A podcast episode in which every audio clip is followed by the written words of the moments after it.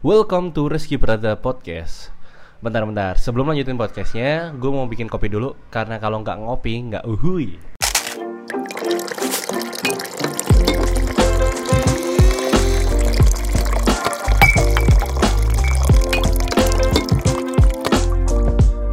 Halo semuanya. Kenapa gue jadi pakai intronya Raditya Dika ya? Oke, sebenarnya gue udah pengen banget sih bikin podcast yang lanjutnya dari kemarin karena gue sebenarnya gue udah sempet bikin podcast sih rekaman rekaman podcast tentang harapan di tahun 2021. Cuman uh, belum sempet gue post dan gue baru nyadar kalau ini udah bulan April, jadi udah bulan keempat dari bulan 12 bulan dalam tahun 2021 dan kalau gue post sekarang maka itu samanya udah telat banget, udah telat 4 bulan. Jadi gue pikir kayaknya nggak bakal ngepost itu karena ya basic banget sih ngomongin soal apa harapannya di 2021 dan bagaimana 2020. Um, tapi ya kayak gitulah. Jadi gue di podcast uh, kali ini gue mau ngobrolin uh, yang lebih enak lagi untuk diobrolin. yaitu mengenai cara mencatat keuangan pribadi atau personal finance uh, ala gue gitu loh. Jadi gue pribadi sebenarnya uh, sempet kemarin bikin postingan di Instagram tentang cara mencatat keuangan pribadi pakai Money Lover. Gue juga bikin post di blog tentang hal ini juga eh, dan gue pikir kayaknya ini juga lebih asik kalau gue obrolin melalui uh, podcast karena jauh lebih apa ya, bisa lebih lebih lebih enak lah jelasinnya dibandingkan gue yang jelasin via blog ataupun via Instagram. Instagram pasti terbatas karakternya dan via blog hmm, gue agak males nulis panjang-panjang. Jadi gue akan coba ngobrolin itu di podcast kali ini. Oke, okay. gue akan mulai sebenarnya uh, apa ya awal mulanya dulu. Awal mulanya dulu ketika gue kenapa gue berpikir uh, untuk mulai mengatur personal finance gue gitu. Jadi gue kasih tahu dulu background gue dulu waktu masih kuliah.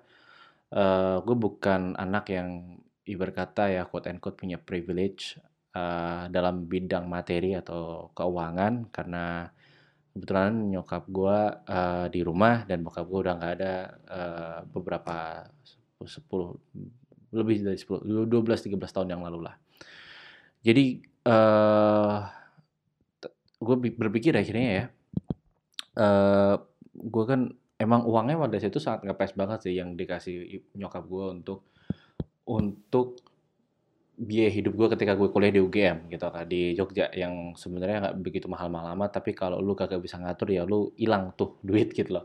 Dan gue mikir juga sering kali pada saat itu kok duit gue cepet habis ya? Kok gue duit gue cepet hilang atau nggak tahu abis ke mana dikasih uang saku. Dulu gue dikasih uang saku itu sekitar seratus lima puluh ribu atau dua ratus ribu kalau lagi lagi ini lagi apa namanya lagi hectic uh, perlu banyak keperluan tapi rata-rata ya sekitar segitulah. 150 200 100 ya tergantung lah gitu kan. Kalau gue masih sisa biasanya gue nggak minta banyak karena gue uh, nggak enak sama nyokap pada saat itu gitu lah jadi gue mencoba untuk mengatur keuangan gue pribadi pada saat itu uh, gimana caranya ya biar biar gue tahu untuk uh, keuangan gue ini biar nggak boncos gitu loh. Maksudnya biar tertrack aja. Ini sebenarnya gue tuh habis buat apa aja sih dan dan di mana nih uh, spot-spot yang uh, gue nggak sadar tapi itu nguras duit paling banyak gitu kan.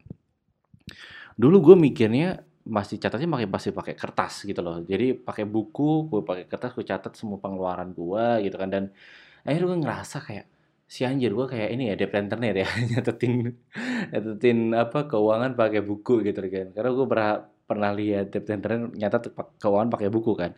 Jadi gue pikir kayaknya nggak enak juga sih kalau gue kayak gini. Terus akhirnya uh, uh, inginnya konsisten malah langsung ambil gitu. Jadi kayak waduh kelar nih hidup gue kagak kagak ini kagak kagak bisa konsisten nih nyatat keuangan. Terus hingga akhirnya gue inget pada saat itu masih uh, lagi makan uh, nasi goreng di kota baru Jogja sama teman organisasi gue dan teman organisasi gue uh, namanya Mas Didi uh, nunjukin bahwa ini loh res uh, aku sekarang nyatet keuangan pakai apps namanya Money Lover gitu kan. Dulu sih Money Lover belum sekeren sekarang. Dulu tuh masih kayak apps, apps baru banget lah gitu kan. Belum belum yang keren banget gitu. Maksudnya uh, belum pada saat itu mungkin belum ada tren soal personal finance kali ya. Karena sekali belum keluar. Tapi ya Ya apa ya, gue gue dikasih tahu soal Money Lover uh, dan akhirnya gue coba untuk pakai itu. Dan ternyata enak banget uh, cara pemakaiannya pada situ cuma tinggal masukin angka doang, milih kategori, kasih keterangan kalau lu mau gitu kan. Jadi uh, simple itu dan gue selalu coba dan ternyata uh, sampai sekarang masih digunakan, gue masih gunakan gitu loh.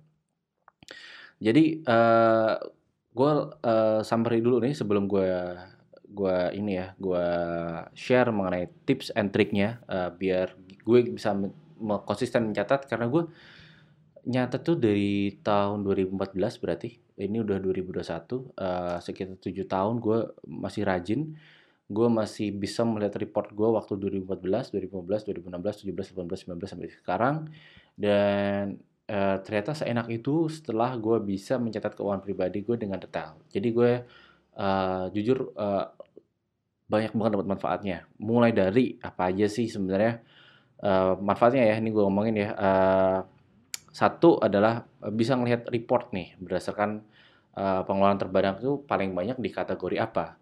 Kalau gue pribadi sih kategorinya mostly ya makanan jelas gitu ya karena kita tiap hari makan dan gue kan masih masih masih ini ya masih ngekos lah bukan bu, belum berkeluarga belum berkeluarga. Jadi masih banyak keluar di makanan cuman ya you know di uh, hidup di Jogja itu nggak semahal uh, tidak semahal di kota-kota lain. Di Jogja lu bisa makan enam ribu nasi sayur sama gorengan satu tuh kenyang ambil sepuasnya gitu loh.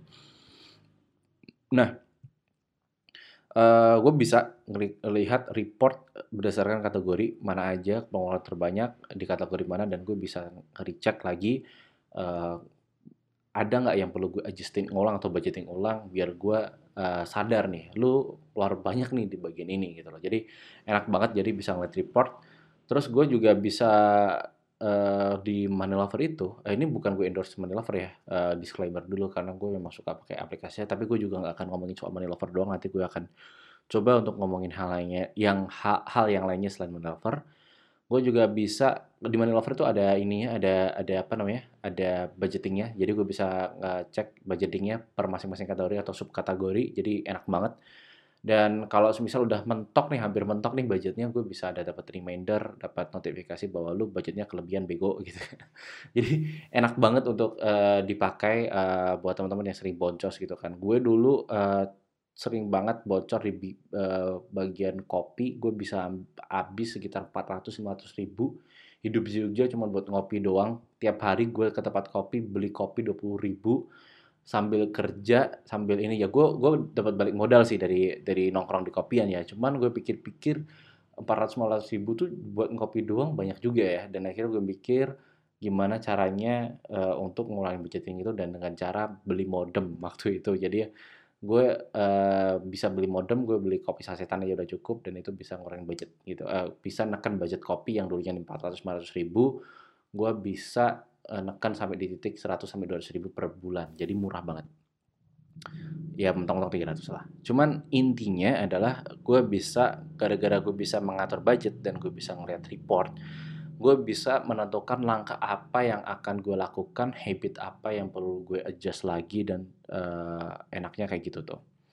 Jadi uh, bisa ada logikanya lah, ada datanya lah di belakangnya itu. Terus gue juga bisa lihat tahu perkembangan pendapatan dari waktu ke waktu gitu. Jadi nggak cuman apa namanya um, lu lu kita kan sering ngerasa gue dapat duit banyak berapa sih kok kayaknya nggak pernah cukup gitu lah. Sedangkan ketika gue coba untuk main lover dan gue cek di income gue itu sebenarnya untuk ukuran Jogja sangat sangat enak gitu loh. Jadi nggak nggak udah di atas UMR udah pasti gitu. Cuman kayak gue tuh udah dapat segini loh lu tuh harusnya bersyukur gitu. Jadi jadi gue karena gue ngerti juga uh, ada growth-nya tiap bulan, uh, tiap tahunnya selalu bertambah dari waktu ke waktu. Jadi gue sangat bersyukur banget gue bisa ngelihat growth gue tuh di mana gitu. Jadi gue bisa memprediksi nih tahun depan gue mau ngasilin income seberapa nih. Gue berharap growthnya bisa di titik apa dan sebagainya itu jadi lebih enak banget nih untuk ngedis apa untuk mengetahui perkembangan pendapatan dari waktu ke waktu itu yang ketiga. Yang keempat gue juga bisa nyatet uh, utang piutang walaupun gue sekarang udah move dari Money Lover ke Notion kalau untuk utang piutang tapi uh, gue akan ngasih uh, share uh, sedikit mengenai pandangan gue terkait Money Lover, uh, eh Notion dan apa yang gue gunain di Notion. Jadi uh, nanti gue akan share sedikit, tapi dengan mencatat keuangan pribadi selama tujuh tahun gue bisa mencatat utang piutang jadi gue ngerasa nggak nggak nggak lost lost track di kalau ada orang yang minjem atau gue pinjem duit ke orang lain. Nah, yang terakhir tentu membantu kebijakan keuangan pribadi yang sebelumnya gue udah ngomongin bahwa gue juga akhir gara-gara bisa lihat report dan banyak hal lainnya terkait personal finance gue, gue bisa menentukan kebijakan apa aja yang cocok buat hidup gue dan gue mau harus bersikap seperti apa ketika keuangannya seperti itu. Jadi gue punya banyak manfaat untuk uh, kalau teman-teman yang dengerin podcast ini bisa mencatat keuangan pribadi. Jadi enak banget sih menurut gue gitu loh. Nah, uh, eh, gue akan langsung lanjut sih. Uh, gimana sih cara konsisten untuk mencatat? Ini pertanyaan yang sering banget ditanyain ketika teman-teman gue, uh, soib-soib gue tanya, lu kok bisa sih nyatat uang 7 tahun, bayangin. Dan detail banget, gue bahkan parkiran, biaya charge OVO, semuanya gue catat gitu loh. Jadi gue langsung apa namanya uh, jarang ada yang miss intinya. Jadi jadi detail lah intinya enak boy detail dan uh, gue menemukan formula yang enak uh, waktu untuk biar bisa untuk cetak keuangan dengan dengan konsisten ya konsisten dan persisten gitu. Yang pertama adalah satu itu sebenarnya mencatat keuangan itu tidak perlu dicatat langsung Mungkin orang-orang yang masih baru nih, masih masih awal mencoba untuk me me mencatat keuangannya ya, baik pengeluaran maupun masuk, itu mereka langsung apa keluar dikit duit dikit apa dicatat, keluar duit dikit apa dicatat gitu loh. Ya nggak masalah sih ya, uh, depend orang yang masing-masing gitu ya. Cuman kalau gue pribadi sih gue lebih cocok gue nyatet dalam waktu satu waktu gitu loh. Jadi semisal, uh, gua hari ini keluar banyak duit gitu ya, uh, gua keluar beberapa duit gitu kan, uh, 3 sampai 5 kali transaksi, gue inget-inget, tadi pagi gue bangun buat apa ya, oh beli bensin ribu oke abis itu gue beli sarapan ribu beli makan siang ribu beli makan malam ribu terus tadi parkir ribu dan sebagainya. Jadi gue juga melatih kemampuan mengingat gue dengan cara uh, mencatat ke uh, dengan cara mengingat transaksi apa aja yang gue lakukan di hari itu gitu loh. Jadi sebelum tidur biasanya gue inget-inget dulu oh, apa ya apa ya apa ya gitu. Jadi uh, apa ya biar biar apa ya, biar gue kagak kagak capek aja karena orang tuh terkadang uh, ah ribet ah dikit-dikit catat dikit-dikit catat gitu sebenarnya juga nggak harus hari itu juga gitu loh nggak harus saat itu juga dicatat bisa aja nanti agak-agak belakangan juga bisa. Cuman kalau lu melihat transaksinya banyak banget nih gitu kan misal uh, dalam kurang dari satu jam lu transaksinya lebih dari tiga empat lima gitu atau lima di atas di atas tiga lah per transaksi per jam gitu kan menurut gue langsung aja catat karena takutnya malah justru miss atau uh, lupa gitu. Jadi gue sering banget sih untuk untuk kalau lagi lagi pengeluarannya lagi boros nih, misal lagi liburan, kemarin gue liburan sama uh, pacar gue juga nyatatnya sih agak-agak wah ini kencang juga ya gitu. Jadi kita ingat-ingat aja dan notanya semua kita catat. Baru kita kalau lagi break bentar kita catat dikit gitu kan. Habis itu malam baru nyatat nge-review hari ini keluar apa aja gitu. Jadi uh, tidak harus dicatat langsung sih intinya. Itu tips nomor satu. Tips nomor dua adalah disesuaikan dulu kategorinya gitu loh. Jadi kalau kalian bikin uh, pencatatan uang menggunakan Money Lover katakanlah gitu ya.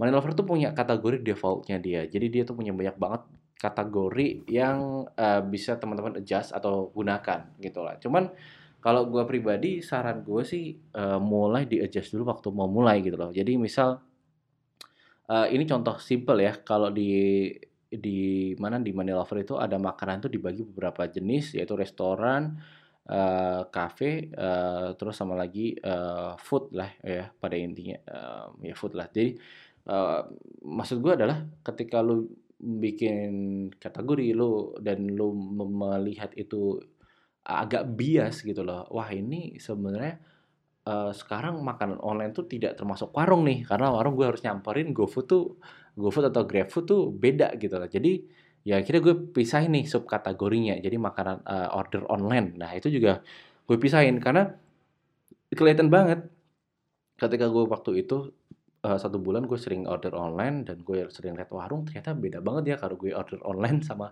makanan warung. Jauh lebih mahal ketika kita order, order online walaupun ada bonus dan sebagainya. Tapi kalau dimakan di warungnya langsung ternyata jauh lebih murah gitu loh. Nah dari situ gue ngeliat oh ternyata uh, prefer gue lebih prefer untuk datang ke warungnya aja walaupun agak-agak ya mungkin sebagian orang males gitu loh tapi intinya balik lagi bahwa uh, coba di adjust dulu terkait biaya kategori-kategori atau subkategori yang menurut kalian ada ada sering uh, apa ya kayak ada kemungkinan transaksi di subkategori itu terus-terusan gitu. Ya kayak tadi misal order online sama uh, beli di restoran atau di supermarket food itu beda-beda gitu ya. Uh, itu tips nomor dua. Nah kalau bisa uh, tips nomor tiga adalah atur juga budget di setiap kategori. Jadi teman-teman bisa atur budget nih. Kalau di Manever kan bisa nih ya atur budget di per sub kategori atau per kategori gitu. Jadi kalau gue sih lebih suka sub kategori jatuhnya kalau gue yang gue atur bukan kategorinya. Karena kalau kategori itu berarti sub semua sub semua transaksi yang ada di sub kategori tercatat dalam budget di kategori gitu loh. Kalau gue sendiri uh, budgetnya uh, gue pisah ke sub kategori yaitu di bagian uh, kayak misal cafe gue budgeting maksimal 250 ribu nih sebulan gitu kan sedangkan di warung gue maksimalin sekitar 200 ribu sebulan eh 300 400 ribu sebulan restoran tuh cuma 200 300 ataupun uh, sub kategori yang lain. Jadi akan lebih enak dan lebih nyaman aja gitu loh. Kalau kita ngatur uh, budget berdasarkan kategori atau subkategori. Terus juga jangan lupa untuk nyatet fixed cost. Fixed cost itu misal nih teman-teman punya uh, bulanan kartu ATM langganan Netflix atau BPJS tenaga kerjaan atau uh, investasi dan sebagainya. Nah itu kan sebenarnya transaksi berulang yang terkadang kita sendiri nggak nggak nggak kerasa karena itu auto debit gitu loh. Nah transaksi-transaksi yang kayak gitu, yang auto debit gitu, yang di ATM ya coba untuk dicatat kira-kira nih transaksi itu akan berulang setiap tanggal berapa. Jadi kalian harus bisa nyatet juga fixed cost kalian tuh keluarin di beberapa uh, di mana aja dan pakai di kalau ini balik lagi sih di Money Lover gue ada yang uh, transaksi berulang nih. Nah, lu bisa coba untuk membuat transaksi berulang itu dicatat di Money Lover sehingga lu gak usah nyatet itu tiap bulan dan harus nge-recheck. Itu akan jauh lebih enak. Um, bisa juga selain money lover sebenarnya juga untuk mengetahui fixed cost kita berapa nih yang harus harus keluar, misal kayak kosan atau BPJS dan sebagainya tadi ya, itu bisa juga dicatat di Notion. Karena gue sangat banget, uh, sangat suka banget untuk nge-summary semuanya itu di Notion. Nah, yang terakhir adalah buat summary di Notion gitu ya. Uh, ini sebenarnya Notion itu adalah platform yang beda sama Money Lover ya. Uh, Money Lover itu lebih untuk mencatat transaksi harian uh, jadi detail sedangkan gue pakai Notion itu lebih digunakan untuk uh, planning uh, terus uh, summary atau catatan keuangan dan sebagainya. Jadi gue bikin kalau di Notion gue bikin monthly plan uh, gue jelasin dulu di di Notion gue bikin monthly plan yang tugasnya adalah untuk mengatur uh, bulan depan atau bulan ini mau ada keperluan apa aja nih. Misal gue bulan depan mau ada keperluan fix yaitu um, bayar uang kuliah katakanlah gitu ya. Bayar uang kuliah eh, tiga lima juta. Nah itu berarti gue catat dulu nih mau depend besok bulan depan tuh 5 juta uh, buat bayar kuliah 5 juta buat bayar ini sejuta buat bayar ini sejuta sejuta nah total berapa gitu kan diklik apa di save jadi ketika lu dapat gaji atau dapat income masuk lu harus ngecek dulu nih bulan depan ada lagi ada kebutuhan banyak kayak ya? Ini aman nggak ya kalau bisa untuk beli wants atau barang yang kita inginkan gitu. Jadi itu juga sangat penting banget money plan.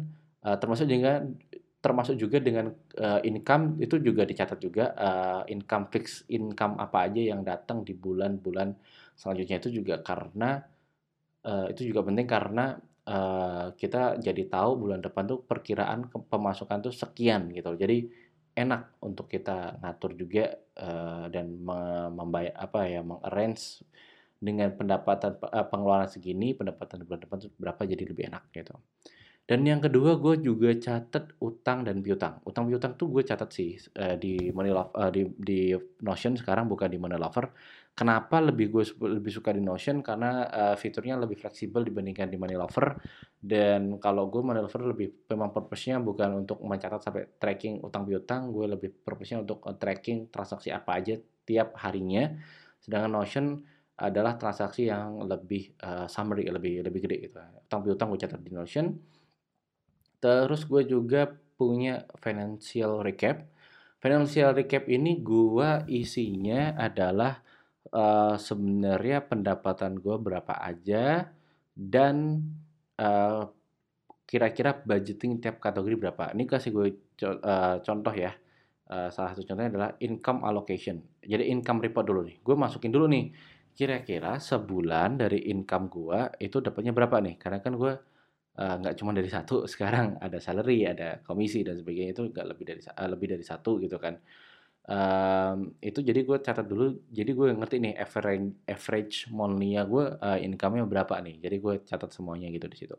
Terus gue juga uh, uh, memecah uh, income itu ke berapa pos gitu kan. Jadi income allocation gue postkan ini uh, expense allocation ya bukan in, income tapi expense allocation gue postkan nih. Uh, gue catat itu dengan uh, ada lima kategori yang gue pengen yaitu adalah daily life. Daily life itu lebih ke budgeting uh, makanan-makan sehari uh, bensin dan sebagainya yang memang gue keluar tiap harinya itu berapa gue budgetin sekitar 20% ada juga fixed cost. Fixed cost ini uh, lebih tepatnya untuk uh, mencatat uh, hal yang pasti tiap bulan gue keluarin. Misal bayar kosan bayar BPJS pulsa maintenance motor dan lain sebagainya. Itu untuk fixed cost. Gue juga bikin yaitu social life. Uh, social life itu lebih ke kayak kita ngasih uang ke orang tua atau buat uh, traktir temen, traktir mentor atau traktir pasangan. Nah itu gue budgeting juga di social life. Terus juga expense allocation gue juga ada needs. Needs itu adalah kebutuhan yang pengen gue beli nih misal gue pengen banget nih bulan uh, gue pengen banget nih beli ini ini ini, ini gitu kan. Gue catat juga tuh di wanna buy gitu kan namanya. Nanti gue jelas jelasin di sini cuman gue juga tulis di needs. Needs itu ya ya apa yang gue pengen beli gitu kan. Itu gue gue juga alokasikan uh, berapa persen dengan budgetnya kira-kira segini gitu kan. Terus gue juga lihat di saving and investment yang terakhir. Jadi ada daily life fixed cost social life needs dan yang terakhir saving and investment saving investment ini gue juga targetin minimal sekian sekian sekian yaitu untuk dana darurat untuk sedekah dan juga untuk investasi. Jadi gue gue biasanya lebih ke gue bagi tiga ketiga sub kategori itu gitu loh. Kalau untuk uh, saving and investment. Jadi gue udah ngerti nih financial recap gue uh, income-nya berapa dari masing-masing revenue stream dan yang expense expense gue berapa untuk masing-masing kategori gitu kan jadi akan lebih enak dan lebih tertata dan uh, jadi lebih kayak less worrying aja tentang keuangan kita sendiri gitu.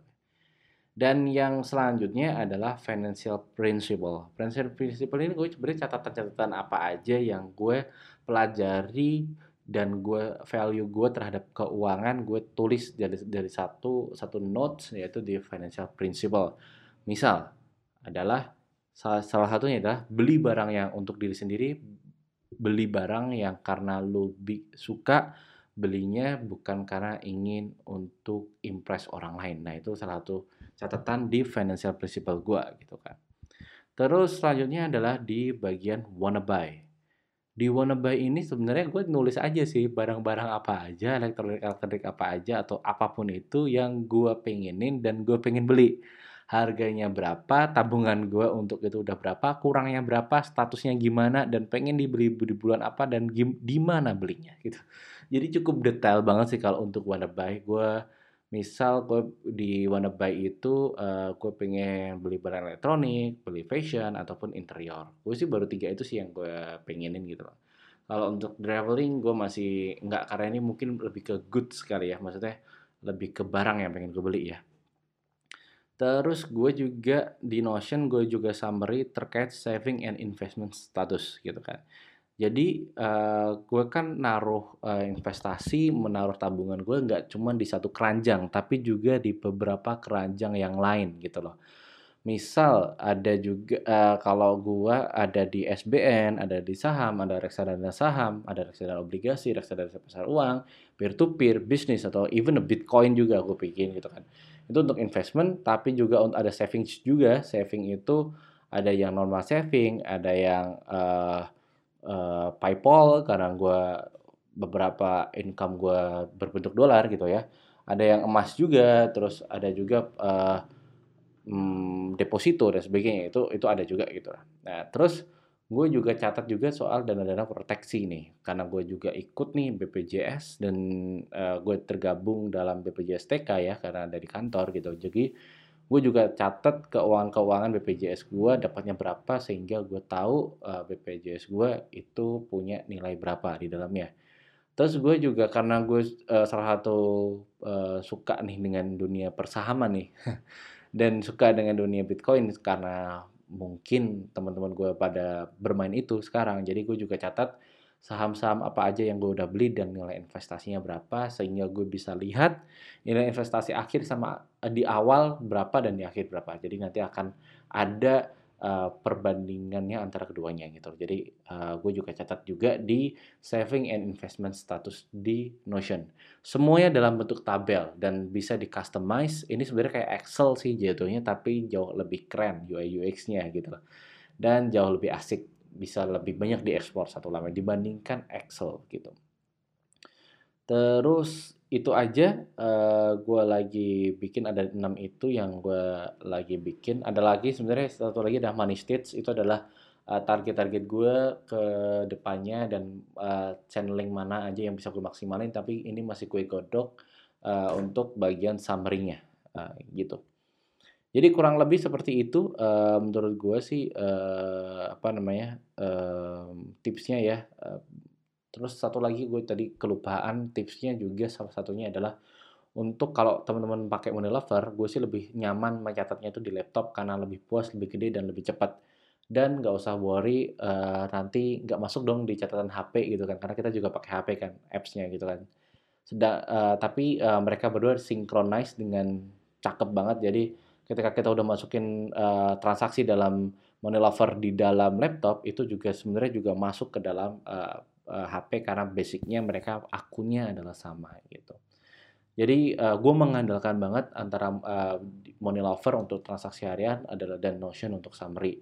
Jadi jujur uh, enak banget pakainya keduanya sama sama-sama mudah dan uh, gue udah bisa konsisten selama ini dan gue ngelihat memang manfaat terbesarnya justru adalah semakin mengerti kondisi keuangan lo saat ini, semakin uh, rasa kekhawatiran dalam diri lo sendiri atau aksende itu jauh lebih berkurang gitu loh. Jadi lebih tertata, lebih ngerti nih gue di titik ini sekarang dan gue lebih uh, lebih less worrying lah about finance gitu loh. Karena uh, gue tahu posisi gue sekarang ada di mana gitu. Jadi it's totally helpful buat teman-teman nantinya kalau mau dipraktekin untuk catat keuangan jangan gue mikir uh, ini bukan untuk terus pelit atau membatasi diri kita sendiri untuk having fun, tapi justru membuat kita lebih enjoy, lebih tenang, lebih kalem ketika kita mau mengeluarkan uang dan uh, doing something fun gitu loh ya,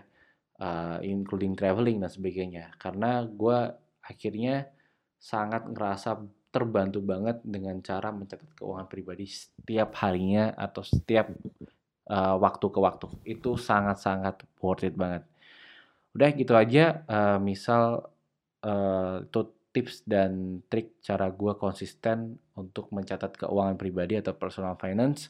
Buat teman-teman yang mungkin pengen tanya atau mungkin bisa sharing juga nantinya feel free untuk mampir di Instagramku di reski11 at reski11 atau kunjungi aja di website gua di reskiprada.com karena di situ gua uh, banyak juga sharing nggak cuma finance tapi juga lebih banyak ke set hustle terutama di stock foto. Nah, gitu aja semoga bermanfaat di podcast kali ini dan tunggu podcast-podcast episode podcast selanjutnya. Dah gitu aja. Thank you semuanya.